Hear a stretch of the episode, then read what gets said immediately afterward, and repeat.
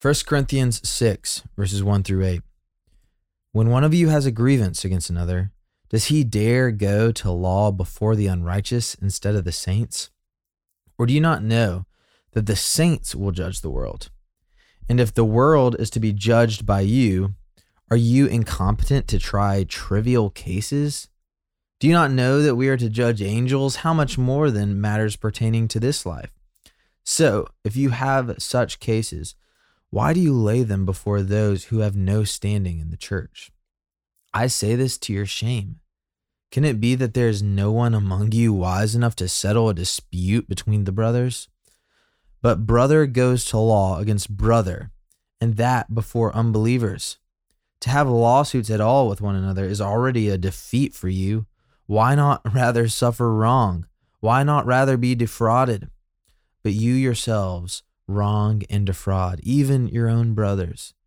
This is the word of the Lord. Thanks be to God. Well, here we are in chapter six, and Paul in chapter five brought the left hook of sexual immorality. Right. And now here comes the uppercut of uh, lawsuits. You know, this what does this division in the church look like? They're suing one another in, you know, outside courts and not dealing with these personal matters as Christians, but rather as, you know, just random, unrelated neighbors. Right. So this is kind of an interesting one. Obviously, we have lawsuits today. Mhm. Um, I I just drove for the holiday season a few weeks ago. I drove from Atlanta to Birmingham, down to St. Simon's Island, down to the Gulf, back up to Lake Martin in Alabama, and back to Atlanta. Woo. So it was it was a lot of driving. It was not great, but I literally, I, I was like annoyed by the end by the home stretch because I was like, if I see one more personal injury lawyer billboard, I'm going to like, Yep. scream. Like it, it, it's crazy. Like this is you know one of the biggest like industries right now that we're biggest advertising industries is personal injury law and, and you know whether it's real or kind of exaggerative you know basically taking advantage of an accident or um you know doing whatever to leverage that for personal gain Yep. and of course there's a right way to do it but um so here we have believers suing one another jackson what do you make of paul's accusation here and his word and judging angels and all this sort of matter Yeah. You know, this is a an odd passage because it feels I don't know, um it, it feels just like a, a strange scenario that's being presented, but I actually think that there is a lot here that is really important for us to get. Um, a couple of things that I think are important um, that that are sort of implicit in this passage. One is just how special of a thing that is supposed to exist within the community of believers, within the household of God, within the church.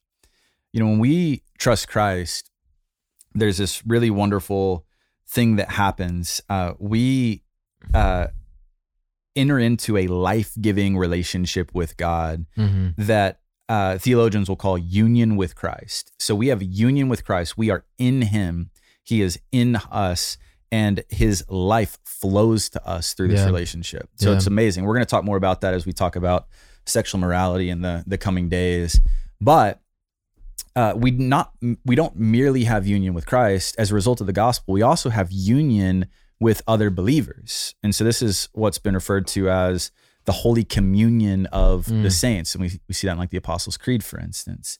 Um, so what what that's saying is is that because of the gospel, believers are so powerfully and wonderfully linked together in a mysterious way that to seek to sow discord amongst believers is actually a grievous sin. hmm Um, and, and so, so there's supposed to be something about our relationship with one another by virtue of the gospel hmm that makes it so that when we get together, the glory of God shines so brightly that people look at us and go, "Oh, like there's something special. Like the truth exists in that in that group of people. Yeah. Grace exists in that group of people. Light is shining from that group of people."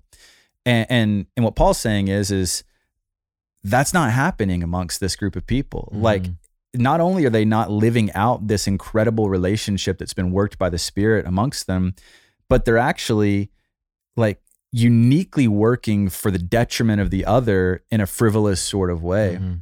And then the second thing he says is that you just endure that. Don't you realize that because you are spirit filled people, you can actually navigate these complex situations, Mhm. these scenarios? And this is something I think is is good for us to wrestle with as a church.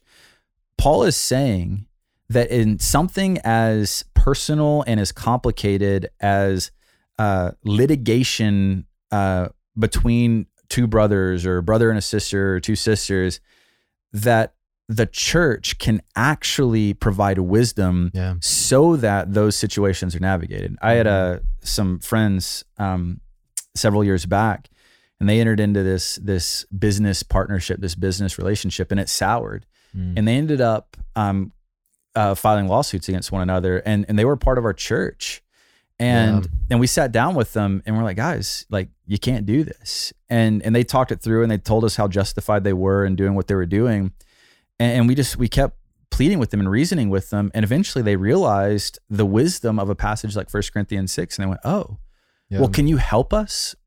yeah. And so that's what we did. We sat down with them and we kind of awesome. helped. And, and and a group of really wise folks from our church sat down and they they navigated it through and they came up with a fair solution to this business disagreement. And the result was unity was able to be maintained. The wisdom of God was able to be expressed, and the glory of Christ, I think, shined in that situation. But we often don't give that op- that that uh, scenario a chance to play out because we insist on our own way Mm. and we're going to go and just take advantage of the way of the world rather than the way of Christ. Yeah, I mean, to your point about, I guess those two guys presenting their case of like why they were justified. I, I love how Paul lands this section. Like, can't like, wouldn't you rather just suffer being wronged or being Right. defrauded? Like, it's not even. It doesn't matter who's right. Mhm. Like, and which it's such a parent thing. Like, I, I Uh huh. I, I feel like I just remember my parents saying that and or hearing parents say that growing up of like hearing sibling squabbles is like it doesn't matter who's right like Mhm. that we do not fight this is not a, a squabbling this is not a place for petty Right. arguing and, and you know so much of it like how can you actually get to that point like Mhm. how can you actually truly in your heart of hearts be okay with being defrauded or or you know being wronged. And it is totally your perception of yourself and of other people. And this is what Paul is trying to to give them is this eternal perspective. Yes. Amen. like we are co-heirs of a kingdom together. And this is just something that he you know we've talked about this already in this series and we're definitely going to get into it more but so much of what paul is attacking is they've turned the church into a social club Right. and, and you know when a church is no longer a heavenly family but an earthly social club crap like this starts to happen but he, he's trying to reframe it as you are going to be ruling with this person co-heirs with christ for eternity Yep. Can't you find some middle ground Right. like can't Yeah. you Have some figure this out perspective. yeah Absolutely. and, and you know, if you try to come at this from a earthly perspective, then there's no way you can be okay with somebody, you know, cheating you out of some money or Yeah. or property or whatever the heck it is. But if you come at it with a perspective of moth and rust destroy, thieves break in and steal, but my treasure is in heaven, then you can begin to like navigate this stuff in, Mhm. with a right headspace. Absolutely. You know, so often I think that if we could remember that we are going to live forever, so much of this stuff would naturally fall into place Yeah. because, you know, if we, if the totality of our existence was, you know, 60 to 70 to 80, 90 years, then, you know, being wronged in this life in a, in a significant way and in, in a, in a business context might be the most, one of the most significant things that happens Yeah. in your existence. Yeah.